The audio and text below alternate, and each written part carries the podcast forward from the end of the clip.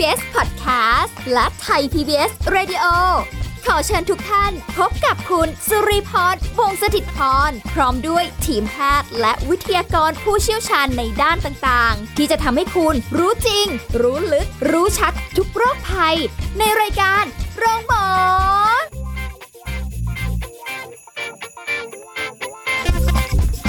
วัสดีค่ะ คุณผู้ฟังค่ะ ได้เวลาแล้วกับรายการโรงหมอค่ะ ถึงเวลาเราก็มาเจอกันนะคะ ติดตามรับฟังสาระดีๆ ในการดูแลสุขภาพกันได้เช่นเคย เป็นประจำทุกวันค่ะ กับดิฉันสุรีพรวงศสถิตพรรับหน้าที่ดำเนินรายการนะคะ เอาล่ะวันนี้เราจะคุยกับผู้ช่วยศาสตราจารย์ดรเกษรสัมภาทอง อาจารย์ประจำคณะสาธารณสุขศาสตร์ ผู้เชี่ยวชาญด้านการส่งเสริมสุขภาพและป้องกันโรค มหาวิทยาลัยธรรมศาสตร์ค่ะ สวัสดีค่ะพี่เกษรค่ะ สวัสดีค่ะ สวัสดีน้องรีค่ะ แล้วก็สวัสดีผู้ฟังทางบ้านด้วยนะคะ ค่ะ มาแล้วเสียงใสๆหวานๆของเรานะคะอะวันนี้เราจะคุยกันนะคะว่า เอ๊ะมีอะไรบ้างนะที่ผู้สูงวัยใกล้ตัวเราจะเป็นคุณพ่อคุณแม่คุณปู่คุณย่าคุณตาคุณยายค่ะหรือใครก็แล้วแต่นะคะ เป็นแบบนี้หรือเปล่า ไม่รู้เป็นยังไงบ้างนะอันนี้ก็เรียกว่าเป็นการตรวจสอบดูเช็คดูหน่อยใช่นะคะอืมว่าเออคือเราก็ทราบอยู่แล้วแหละพออายุมากๆแล้วเนาะก็จะมีการเปลี่ยนแปลงทั้งสภาพร่างกาย แล้วก็จิตใจนะคะบางส่วนอาจจะแบบอุ๊ยเริ่มมีความน้อยอกน้อยใจมากขึ้น บางคนเริ่มเอ๊ะมีพฤติกรรมดูแล้วเอ๊ะ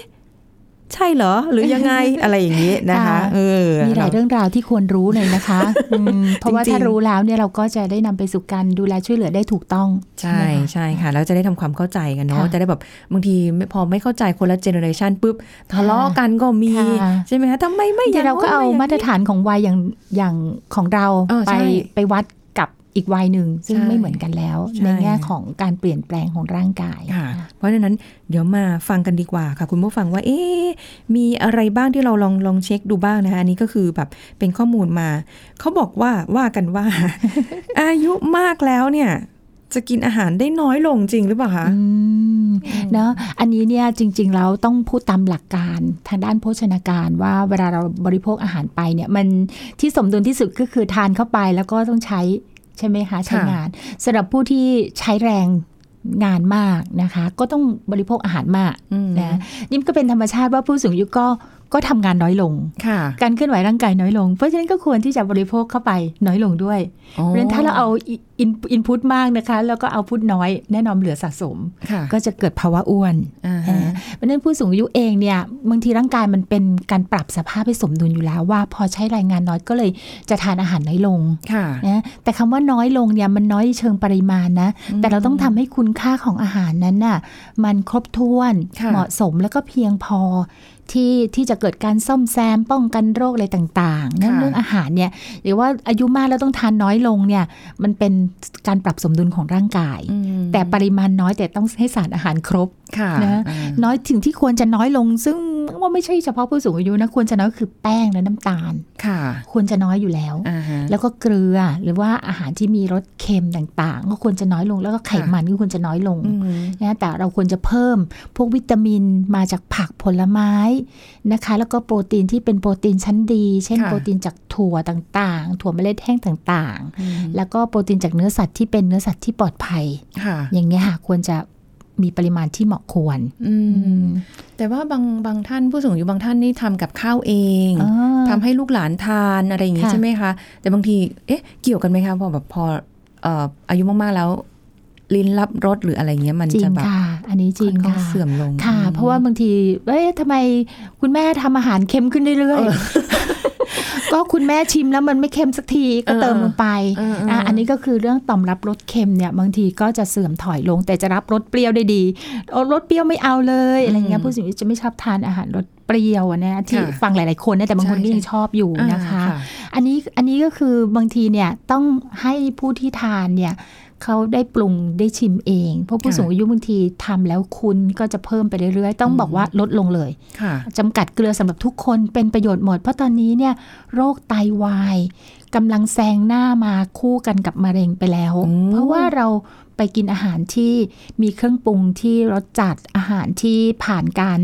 หมักบ่มอะไรต่างๆ พวกนี้แล้วก็ใช้ใช้สารกันบูดค่ะแล้วก็กินยาเยอะไงคะอืมคนรุ่นนี้กินยาเยอะมากค่ะก็ทำให้ไตทำงานหนัก เพราะฉะนั้นคนหนุ่มสาวถ้าเป็นโรคไตมันก็อันตรายมาก คนสูงอายุก็ยิ่งอันตรายมากค่ะแล้วมันเป็นภาวะทรมานนะคะ ที่จะต้องไปฟอกไตไปทำอะไรต่างๆ มีการสูญเสียมากทีเดียวเพราะฉะนั้นค่ะรับประทานอาหารรสจืดเข้าไว้ดีที่สุดอืมเพราะฉะนั้นถ้าผู้สูงอายุทานจืดลูกหลานก็ทานจืดไปด้วยอาจจะแบบว่าไปเติมไม่อะไรอร่อยนิดหน่อยได้ ไปเติมส่วนตัวเองไปเติมส่วนตัวดีอืมดีที่สุดค่ะ แล้วอย่างเรื่องของสุขภาพช่องปากอะคะอย่างแบบโอ้เหงือกนี่เรื่องฟันเรื่องใหญ่เลยทำให้นะคะกินข้าวได้น้อยลงใช่จริงเลยค่ะ เพราะว่า การเคี้ยวมันจะทำให้ได้อัตรสรสชาติที่ดีค่ะแล้วก็ช่วยในการย่อยอืมนะนึกถึงว่าอาหารที่ผู้สูงอายุนี่เราจะให้เราทานข้าวต้มทุกวันคงไม่ได้นะค่ะแล้วก็ทานอาหารที่อาจจะมีเอ่อ texture มีสัมผัสอะไรต่างๆแล้วก็เคี้ยวแล้วก็กลืน การค่ะเคี้ยวการกลืนมันเป็นสิ่งที่เพิ่มความอยากอาหารด้วยนะคะ เพราะฉะนั้นถ้าหากว่าอ่า ช่องปากอนามัยช่องปาก ซึ่งเป็นเรื่องของเหงือกฟันค่ะแล้วก็รากฟันนี่สำคัญมากเลยนะคะทุกนี้ไม่ดีหรือว่ามีแผลที่กระพุ้งแก้มอะไรต่างอืมๆพวกนี้ก็จะทำให้การเคี้ยวการกลืนหรือว่าการอยากอาหารมันลดลงค่ะก็จะส่งผลภาวะโภชนาการเนี่ยถ้าเราดูแลไม่ดีอะแค่เดือนเดียวเนี่ยนะคะสภาพร่างกายก็จะเริ่มมีปัญหาแล้วอืมนะคะ เพราะฉะนั้นก็ต้องเริ่มต้นตั้งแต่ ไปพบคุณหมอให้ตรวจค่ะสุขภาพช่องปากอืมใช่มันอาจจะมีราคาสูงหน่อยนะคะสำหรับคนที่เอ่อสูญเสียฟันบางซี่ไปแล้วแล้วอยากจะใส่ฟันแบบใส่เป็นรากฟันเทียมอะไรอย่างเงี้ยค่ะอืมแล้วก็ต้องพบหมอหลายครั้งอย่างน้อยไม่ต่ำกว่า 6-7 ครั้งเลยทีเดียวค่ะมีราคาค่างวดพอสมควร แต่คุณภาพชีวิตจะดีขึ้น เพราะการเคี้ยวจะเป็นธรรมชาติ แล้วทำให้การกลืนก็เหมาะสมขึ้น การย่อยการดูดซึมก็จะดีขึ้นเลยค่ะอืมค่ะอ๋ออ๋อเพอันราะฉะนั้นี้นเรื่องใหญ่เลยค่ะ แสดงว่าคือถ้าบอกว่าอายุมากแล้วกินอาหารได้น้อยลงก็มาจากหลายปัจจัย ใช่ค่ะอืมแล้วก็บางทีก็ความซึมเศร้า เงียบเหงาเจ็บป่วยเรื้อรังงี้บางทีอาหารก็เหมือนเดิมรสชาติก็เหมือนเดิมแต่วันนี้ทำไมฉันไม่อยากกินล่ะค่ะเออเพราะว่ารอลูกลูกจะกลับมากินข้าวด้วยไหมเนี่ยอะอืม บางทีก็เลยเวลาไม่อยากกินแล้วค่ะมาหลายปัจจัย เพราะฉะนั้นบางทีมันก็ต้องย้อนกลับไปข้างในว่าสุขภาพกายและสุขภาพจิตนั้นเป็นอย่างไรทำไมทานอาหารน้อยลงค่ะ ถ้าหากว่าทานอาหารน้อยลงเพราะว่าตั้งใจจะลดน้ำหนักอะไรอย่างเงี้ยนะก็เป็นอีกแบบหนึ่งนะคะค่ะแต่ถ้าอาหารน้อยลงเนื่องจากไม่รู้สึกอยากอาหารอ่าฮะหรือมีปัญหาช่องปากหรือสภาพจิต ไม่สดชื่นแจำใสพอที่จะอยากอาหารนี่เป็นเรื่องที่ต้องดูแลแล้วค่ะอืมเพราะฉะนั้นก็ต้องต้องดูที่สาเหตุว่าใช่ค่ะอะไรเป็นสาเหตุที่ทำให้ท่านเนี่ยอ่ารับประทานอาหารได้น้อยลงค่ะนะก็ก็แก้ไขค่ะที่สาเหตุ หรือตงมันอาจจะเป็นจุดเริ่มต้นของโรคบางอย่างนะคะอืมอย่างเช่นการเบื่ออาหารนั้นเนื่องมาจากมีปัญหาสุขภาพ มีโรคประจำตัวอะไรกำเริบนะคะหรือว่ามีโรคอะไรที่ไม่เคยค้น พบมาก่อนแต่อาการปรากฏมาด้วยรูปของเบื่ออาหารมอันนี้ต้องไปเช็คแล้วอะค่ะ ค่ะเออเพราะฉะนั้นก็คือไม่ได้บอกว่าให้นิ่งนอนใจหรืออะไรค่ะก็ลองไม่ได้ลองดูว่ามีเกิดจากใช่ค่ะอะไรสาเหตุไหนใช่ค่ะใช่จะได้ค่ะทำการแบบดูแลได้อย่างทันท่วงทีเนอใช่ค่ะ เรื่องของการกินเป็นธรรมชาติของร่างกายที่ต้องการสารอาหารอยู่แล้ว ถ้าค่ะเมื่อไหร่เราเบื่ออาหารเนี่ยมันต้องมีอะไรสักอย่างหนึ่งแล้วล่ะ ไม่ว่ากายหรือใจต้องมีอะไรใช่บ่งบอกสักอย่างหนึ่งแล้วล่ะเอออันนี้แค่แค่คำถามเดียวนะคะ คุณผู้ฟังคะนี่มาอันนี้มีอีกเหมือนกันเขาว่ากันว่าเมื่อคนเราอายุมากขึ้นมักจะท้องผูกบ่อยๆเหรอคะจริงเหรอคะมค่ะ อันเนี้ยก็อย่างที่บอกมันมีสาเหตุนะคะ มันจริงๆระบบการขับถ่ายเนี่ยใช่อ่าว่าลำไส้ต่างๆ อาจจะ movement อ่าได้น้อยลงได้ช้าอ่าลงแล้วก็ทำให้การเคลื่อนที่ของอาของสิ่งที่ต้องขับถ่ายเนี่ยมันอาจจะทำได้ยากนะคะ หรือว่าการบีบรัดตัวของลำไส้ที่จะขับถ่าย หรือว่าเรียกว่าปฏิกิริยาของการขับถ่ายอะอืมการควบคุมระบบประสาทของการขับถ่ายมันอาจจะเสื่อมลงใช่ค่ะเพราะฉะนั้นผู้สูงอายุต้องมีตัวช่วยก็คือ การทานผักผลไม้เพิ่มขึ้นอ๋อนะอันนี้ก็จะช่วยเรื่องการขับถ่ายค่ะอีกประการหนึ่งผู้สูงอายุบางทีระบบอ่าฟันเนี่ยฮะการค่ะเคี้ยวการกลืนอะไรไม่ดีเนี่ยไม่ก็จะเลี่ยงไม่ทานอาหารที่เป็นมีกากมีใยก็เลยทำให้ท้องผูกอืใช่ไหมคะแล้วผู้สูงอายุส่วนหนึ่งก็จะดื่มน้ำน้อย ค่ะอ่าดื่มพอดื่มน้ำน้อยก็มีปัญหาการขับถ่าย จริงค่ะๆการขับถ่ายเนี่ยถ้าเราดูแลระบบอนามัยช่องปากดีอาหารดีการดื่มน้ำดี การมีกิจกรรมเคลื่อนไหวร่างกายดีอืมมันจะไม่เปลี่ยนค่ะ มันจะค่ะไม่เปลี่ยนถ้าเปลี่ยนก็ไม่มาก แล้วสามารถที่จะปรับสมดุลให้ขับถ่ายได้ทุกวัน การขับถ่ายเป็น เป็นเขาเรียกว่าเป็นอุปนิสัยใช่ไหมคะว่าค่ะเราเคยขับถ่ายเนี่ยถ้าเราไม่เคยเซตระบบมาเลยอะจนถึงสูงอายุแล้วเราอยากจะมาขับถ่ายปกติโอ้อะมันก็อาจจะแบบยากใช่ไหมนิดนึงคะใช่ก็ไหมยากเพราะฉะนั้นแต่วัยหนุ่มสาวก็ต้องเซตระบบนี้ให้ดีว่าตื่นนอนดื่มน้ำเข้าห้องน้ำอืมก่อนจะอาบน้ำขับถ่ายให้เรียบร้อยค่ะเสร็จไปเลยยกเว้นบางทีไปฉุกเฉินข้างนอกอันนั้นอาจจะอ่า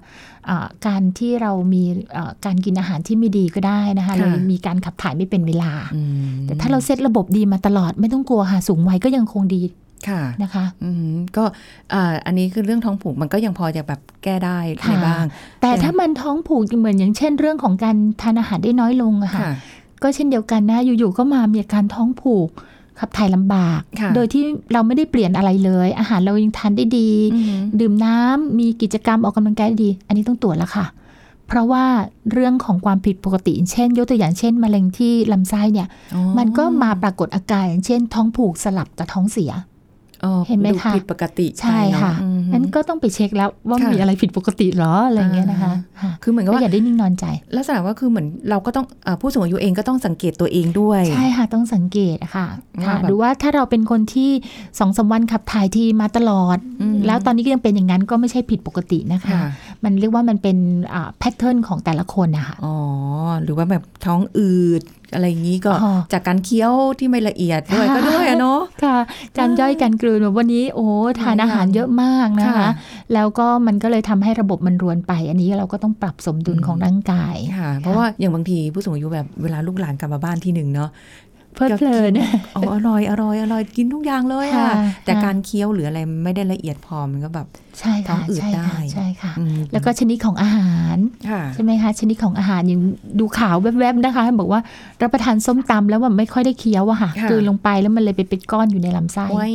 นะเป็นก้อนเลยเหรอคะค่ะแล้วคือถ้าผู้สูงอายุบางทีก็ใช้เหงือกใช่ไหมคะ ที่จะย้ำกับอาหาร เพราะว่าฟันไม่มีอะไรเงี้ยค่ะยิ่งอันตรายค่ะ เหมือนเหมือนได้ข่าวที่มีเอ่อผู้สูงอายุ กลืนเม็ดกระท้อนลงลงในกระเพาะอ๋ออาหารอ่าที่มันไปเกี่ยวค่ะเอาลำไส้เกี่ยวอะไรอย่างเงี้ยใช่ค่ะเพราะเม็ดสะท้อนนี่มันมันจะมีตัวมุมที่มันแหลคมอะค่ะใช่คือกะจะดูดดูดนั่นแหละค่ะค่ะดูมันดทางที่ดีก็ไม่ดีกว่าเข้ไปเลยแล้วบอกว่าเด็กๆไม่กินอ่าอะไรนะคะน้อยหนาเพราะมีเม็ดเดี๋ยวติดคออืมก็ผู้สูงก็ไม่กินกระท้อนค่ะลื่นเคยเจอนะคะแต่ว่าตอนเด็กๆเขาก็จะบอกว่าอะไรนะ อย่าไอ้ต้องคายเม็ดออกมานะ ไม่งั้นเดี๋ยวมันเดี๋ยวมันมาค่ะโตขึ้นงอกบนหัว อันนี้ก็เป็นเป็นการคุยกับเด็ก ๆ ได้แบกุบศว่าโลบายมากเลยอะทุกวันนี้ค่ะยังจำได้อยู่เลยค่ะว่าแบบเอาถ้าเม็ดแตงโมนะต้องคายออกมานะไม่งั้นค่ะเดี๋ยวมันงอกขึ้นมาบนหัวค่ะเออค่ะก็ขำดี แต่ว่าค่ะมันก็เป็นกุศโลบายอย่างหนึ่งแม้กระทั่งค่ะผู้สูงอายุเองทุกวันนี้ก็ต้องระวังเนาะใช่ค่ะแล้วเรื่องอืมของอาหารเสอาหารติดคอหรืออะไรเงี้ยค่ะหรือสำลักมันเกิดขึ้นได้ง่ายใช่ใช่เรื่องราวบางทีเรากำลังดื่มน้ำแล้วจะพูดอะไรสักอย่างยังค่ะสำลักเลยค่ะ ใช่ใช่นะคะสำลักนี่มันเป็นอะไรที่แบบทรมานเลยใช่ไหมคะอืมค่ะแล้วระวังด้วยนะคะ ชานมไข่มุกนะคะ ไม่ต้องให้ค่ะผู้สูงอายุดื่มนะคะค่ะคือนอกจากจะความหวานหรืออะไรเงี้ยไอตัวไข่มุกนี่แหละค่ะค่ะดูดเข้าไปปุ๊บนี่ไปติดติดเลยนะคะมอันตรายมากค่ะ ใช่ อันนี้ก็ต้องระวังไม่ใช่ค่ะบอกว่าเอ้ยอยากให้ลองดู ซื้อมาแล้วอยากให้ลทัอนงดูสมัยค่ะอืมลองดูหน้าเออมันอะไรอย่างงี้ไม่ได้นะคะ เออมันคือเป็นเรื่องที่ต้องระวังอะถ้าเลี่ยงได้ก็เลี่ยงไปดีกว่า ใช่ค่ะนะอันนี้เดี๋ยวเอาอีกข้อหนึ่งก่อนละกันเนาะก่อนค่ะจะไปพักกันเขาว่ากันว่าเมื่ออายุมากแล้วจะนอนน้อยลง สังเกตไหมคะว่า ผู้สูงอายุจะนอนหัวค่ำแล้วก็ค่ะตื่นแต่เช้า อ่าใช่ใช่นะใช่นอนก็เร็วคือเรื่องของการนอนการกินการขับถ่ายเนี่ย เรา form habit เนี่ยมาตั้งแต่วัยหนุ่มสาวของเราแล้วค่ะนะคะอืมผู้หนุ่มหนุ่มสาวด้วยทำงานหรือนอนดึกแล้วก็ตื่นสาย เพราะฉะนั้น 6 ชั่วโมงก็ได้แล้วค่ะผู้สูงอายุนอนสามทุ่มอืมก็ต้องตื่นตีสี่ก็ได้แล้วค่ะบางคนตีสามอ่าฮะนะคะ แต่ผู้สูงอายุมีชดเชยค่ะเพราะไม่ได้ออกจากบ้าน ก็ก็เลยมานอนตนอนอนกลางวันอ่าบางทีหลังอาหารเช้าก็งีบหน่อยหนึ่งตอนบ่ายค่ะก็งีบหน่อยหนึ่งซึ่งเป็นเรื่องปกติไม่เป็นไรมอย่าบอกว่าต้องนอนน้อยแต่ถ้าบอกเอ๊ะทำไมเราสูงอายุแล้วเรายังนอนเยอะอยู่ ก็ไม่ได้ผิดปกตินะคะค่ะค่ะแต่ว่าไม่ใช่นอนทั้งวันแล้วก็อ๋อไม่อยากจะลุกขึ้นมาอาบน้ำแต่งตัวไม่อยากจะพูดคุยกับใครแล้ว อันนี้เขาเรียกว่าเป็นภาวะละเลยตนเองอืมซึ่งมันเป็นอาการทางจิตอย่างหนึ่งภาวะละเลยตนเองค่ะเหรอคะภาวะละเลยตนเองคือเอาแต่นอนแล้วไม่อยากทำอะไร ไม่อยากจะมาจัดเก็บบ้านช่องให้สะอาด ไม่อยากจะอืมแต่งเนื้อแต่งตัว ไม่อยากจะค่ะทำความสะอาดร่างกาย ไม่อยากจะเข้าห้องน้ำแปรงฟันค่ะอันนี้ก็เลยเป็นภาวะละเลยตนเอง ในหนุ่มสาวเนี่ยบางทีก็บอกว่าอุ๊ยฉันขอนอนสักสองวันสองคืนหลังจากที่โหมงานหนัก อันนั้นเขาเหนื่อยเขาล้าเขาเพลียค่ะแต่ผู้สูงอายุที่อยู่บ้านทั้งวัน แต่มันเป็นภาวะซึมเศร้าบวก แสดงอาการด้วยการละเลยตนเองอะค่ะอืมค่ะเป็นแบบนี้นี่เอเป็นงแบบนี้ เพราะฉะนั้นเรื่องนอน ต้องบอกว่าดูแพทเทิร์นการนอนเป็นมาอย่างไร แล้ววันนี้ที่บอกนอนน้อยนั้นพอไหมตื่นแล้วสดชื่นหรือเปล่าค่ะถ้านอนน้อยแต่ตื่นแล้วสดชื่น แสดงว่ารอบการนอนของเขาเนี่ยมันได้ที่แล้วอืมนะคะ ตื่นแล้วสดชื่น โอเคทำกิจวัตรประจำวันได้ค่ะไม่ละเลยต่อตนเองค่ะไม่อ่อนเพลียมากแล้วตอนบ่าย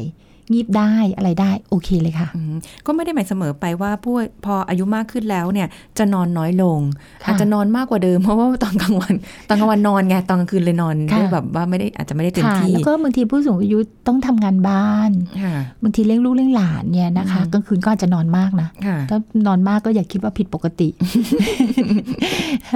อ่าก็ดูเป็นเป็นจุดๆไปค่ะแต่ถ้ามันมันผิดอะไรไปจากเดิม เช่น เคยนอนได้เยอะอะนอนน้อยลงค่ะหรือเคยนอนแบบ นอนนอนยาวนอนยาวยาวตื่นยาวจนแบบโอ้โหเอ๊ะผิดปกติหรือเปล่าค่ะอะไรเงี้ยหรืต้องสังเกตการตื่นในระหว่างกลางคืนค่ะบางท่านจะบ่อยๆตื่นมาเข้าห้องน้ำก็ไม่เป็นไร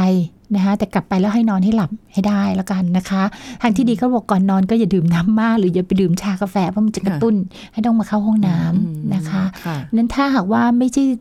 ตื่นเป็นช่วงๆหลับเป็นช่วงด้วยความวิตกกังวลอะไรบางอย่างค่ะอะไรอย่างเงี้ยอันนี้ต้องต้องต้องใส่ใจดูแลแล้ว จัดการกับสาเหตุอืมนะคะ บางทีก็แสงไฟค่ะอ่าบางทีเปิดไฟจ้าด้วยอะไรก็แล้วแต่ หรือว่าที่หลับที่นอนที่นอนมันนุ่มเกินไป นิ่มเกินไปนอนแล้วปวดหลังค่ะก็นอนไม่สบายอะไรอย่างเงี้ยนะคะค่ะเสียงรบกวนอะไรเสียงโอ้รบมีกหวลานยอย่างค่ะปัจอันนี้ก็จัยปัจจัยมองปัจจัยข้างนอกด้วยนะคะค่ะแต่ถ้ามันนอนไม่หลับเลยจริง ๆ ก็มาตรวจสอบแล้วตอนไม่หลับคิดอะไรอืมส่วนใหญ่อันนั้นแหละ ที่เป็นอืมสาเหตุไอ้ตอนไม่หลับอะคิดอะไรค่ะต้องไม่ได้คิดอะไรเลย แต่ไม่หลับมันไม่น่าจะใช่เพราะว่ามันต้องมียามตื่นเราจะคิดค่ะยามหลับเราก็อ๋อหยุดคิดบางทีก็ยังคิดอยู่แต่ร่างกายมันเพลียหลับ เราก็เลยเอาไปฝันอ๋อก็มีอีกนะคะบางคนหลับหลับยาวเลยค่ะแต่ฝันเหนื่อยเลยตื่นมานี่เหมือนไม่ได้หลับ ก็มีเขาเรียกว่าเปรียบเทียบกับบอกว่าเราปิดทีวีอะค่ะ เรากดรีโมทปิดแต่เราไม่ได้ถอดปลั๊กอ่า คือร่างกายปิดมันก็งบบแต่จิตใจยังหมกมุ่นอยู่กับบางสิ่งบางอย่างอ๋อก็เลยเป็นที่มาของการแนะนำให้ผู้สูงทำสมาธิก่อนนอนเนี่ยค่ะอ่าอ่าเพราะการทำสมาธิก่อนนอนทำให้เราหยุดอ่า คือรวมความคิดออกมากลับมา ละวางความคิดจากสิ่งที่อยู่ภายนอก ไม่ไปคิดนู่นคิดนี่ละกลับมาอยู่กับร่างกายอ้าวถึงเวลาฉันนอนแล้วอะไรอย่างเงี้ยค่ะทำการทำสมาธิก่อนนอนเป็นสิ่งที่ดีสำหรับผู้สูงอายุจะทำให้การนอนมีคุณภาพอ่านั่นเองนะคะ ลองดู แต่ว่ายังไม่หมดในในความเอ่อเรียกอะไรอะเหมือนกับแบบเป็นคำถามนะที่หลายคนเอ๊ยยังสงสัยกันอยู่เดี๋ยวช่วงหน้าค่ะ เรามาติดตามกันต่อว่าผู้สูงอายุเนี่ยเอ้ย มีอะไรอีกที่เราเป็นคำถามได้อีกนะคะ เดี๋ยวช่วงหน้าค่ะค่ะพักกันสักครู่แล้วกลับมาฟังกันต่อค่ะ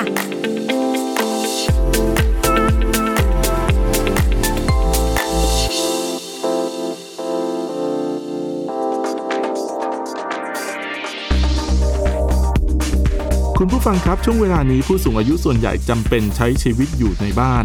ถึงจะไม่ได้ออกไปไหน แต่ถือเป็นช่วงเวลาพิเศษที่จะได้ใช้เวลาส่วนใหญ่กับครอบครัวและลูกหลานอย่างพร้อมหน้าพร้อมตานะครับทำให้เรื่องอาหารการกินต้องใส่ใจเป็นพิเศษ อย่างทูน่าส่วนใหญ่จะมาในรูปแบบของกระป๋องสำเร็จรูป หาซื้อได้ง่ายตามซุปเปอร์มาร์เก็ตทั่วไป ซึ่งบอกได้เลยนะครับว่าทูน่าเป็นเนื้อสัตว์ที่มีโปรตีนสูง และย่อยง่ายกว่าเนื้อสัตว์ชนิดอื่น ช่วยสร้างเซลล์ภูมิคุ้มกันและซ่อมแซมร่างกายได้เป็นอย่างดี อีกทั้งยังมีธาตุเหล็กที่ช่วยในการสร้างเซลล์เม็ดเลือดแดง มีโพแทสเซียมที่ลดความดันโลหิตได้ นอกจากนี้ยังมีโอเมก้า 3 ซึ่งเป็นกรดไขมันที่ดีต่อการทำงานของสมองและหัวใจอีกด้วยนะครับ แต่สำหรับชาวสูงวัยอาจจะต้องระมัดระวังในการกินทูน่ากระป๋องสักนิด ไม่ควรเลือกแบบทูน่าในน้ำมันหรือน้ำเกลือ เพราะมีทั้งไขมันและโซเดียมสูง ควรเลือกกินทูน่าในน้ำแร่จะดีที่สุดนะครับขอขอบคุณข้อมูลจากสำนักงานกองทุนสนับสนุนการสร้างเสริมสุขภาพหรือสสส ไทย PBS ดิจิทัล Radio ออกอากาศจากองค์การกระจายเสียง และแพร่ภาพสาธารณะแห่งประเทศไทย ถนนมิภาวดีรังสิต กรุงเทพมหานคร ไทย PBS ดิจิทัล Radio วิทยุข่าวสารสาระ เพื่อสาธารณะและสังคม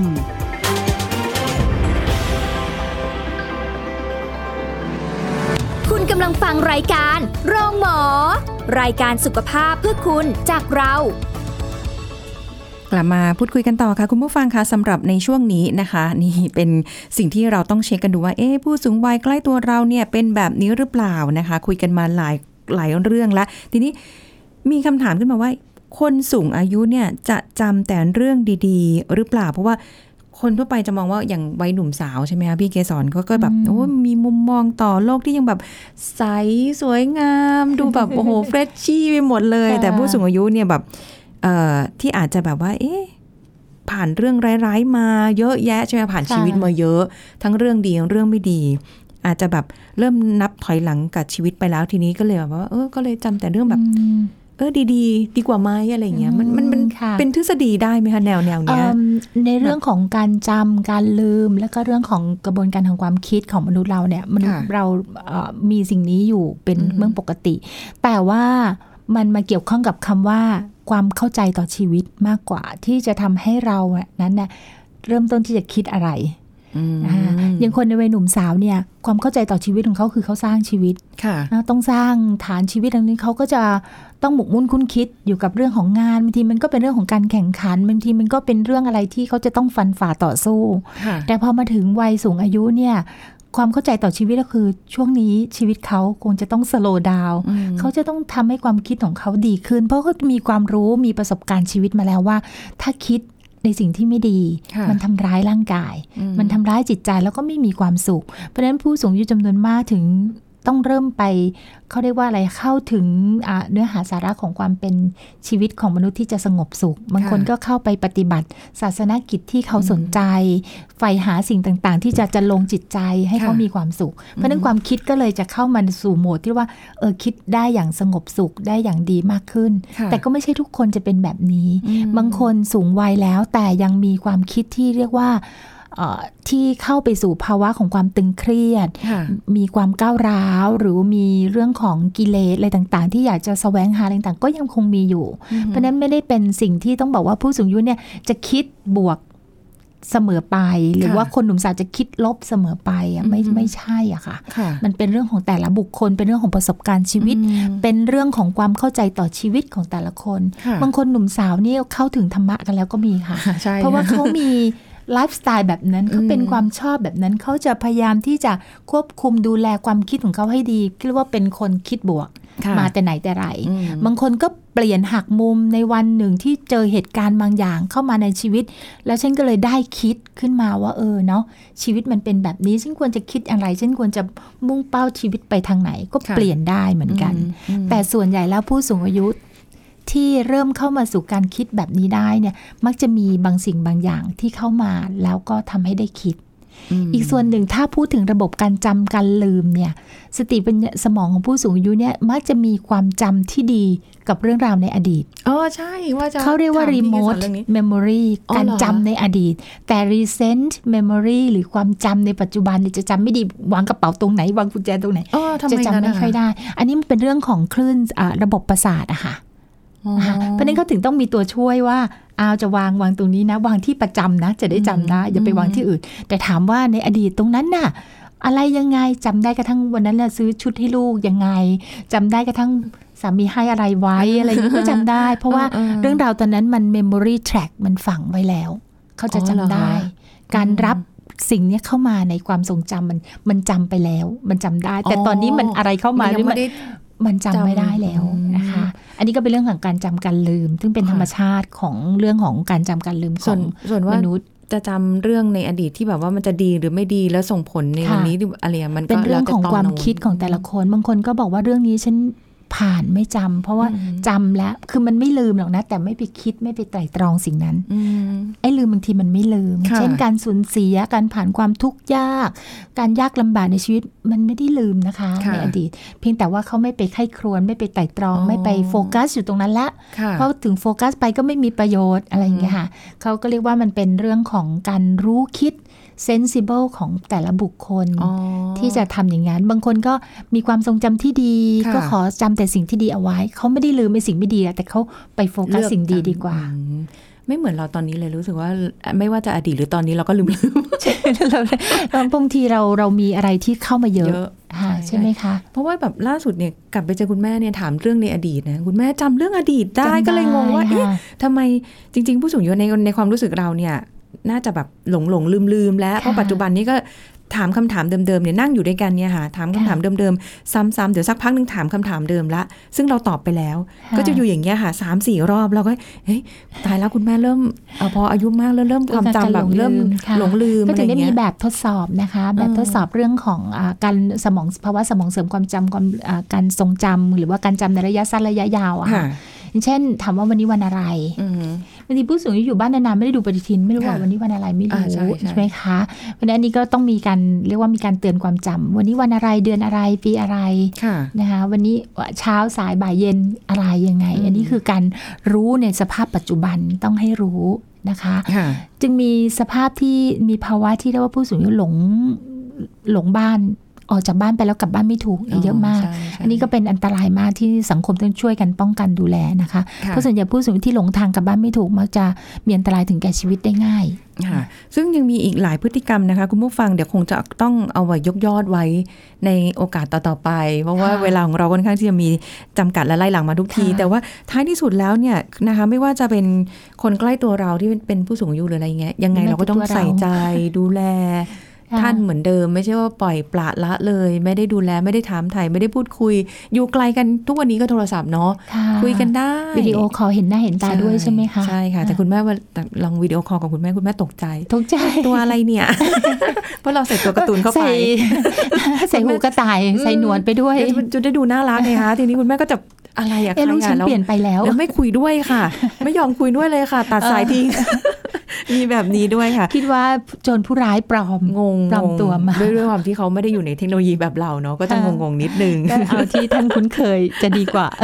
อะก็สนุกสนุกกันไปนะ แต่วันนี้ค่ะก็ได้สาระกันไป เพราะว่าอาละมีหลายคำถามเลยในเรื่องพวกนี้นะคะเดี๋ยวไว้โอกาสหน้ามาคุยกันอีกค่ะนะคะสิ่งพี่สำคัญเกศรก็คือการสังเกตค่ะค่ะสังเกตว่าเปลี่ยนแปลงไปหรือไม่ อย่าอือฮึคิดว่าทุกสิ่งทุกอย่างจะต้องเป็นแพทเทิร์นเดียวกันกับทุกคนค่ะนะคะอืมแต่ละบุคคลเนี่ยอาจจะมีความแตกต่างกันได้ค่ะค่ะนะคะค่ะวันนี้ต้องขอบคุณพี่เกศรมากเลยค่ะค่ะยินดีขอบณเลยค่ะไว้พบกันใหม่ค่ะ ขอบคุณค่ะสสวัวัสสดีดีค่ะค่ะเอาละค่ะ คุณผู้ฟังคะเพลินๆแป๊บเดียวหมดเวลาแล้วนะคะ เดี๋ยวครั้งหน้าเราจะกลับมาเจอกันใหม่กับเรื่องราวในการดูแลสุขภาพกับรายการโรงหมอค่ะ วันนี้สุรีพรลาไปก่อนนะคะ สวัสดีค่ะ แชร์ พูด บอกต่อ กับรายการโรงหมอได้ทุกช่องทางออนไลน์ เว็บไซต์ www.thaipbspodcast.com แอปพลิเคชัน Thai PBS Radio Facebook Twitter Instagram ไทย PBS Podcast และฟังได้มากขึ้นกับพอดแคสต์โรงหมอ ที่ Apple, Google, Spotify, SoundCloud และ Podbean ทุกเรื่องทุกโรคบอกรายการโรงหมอ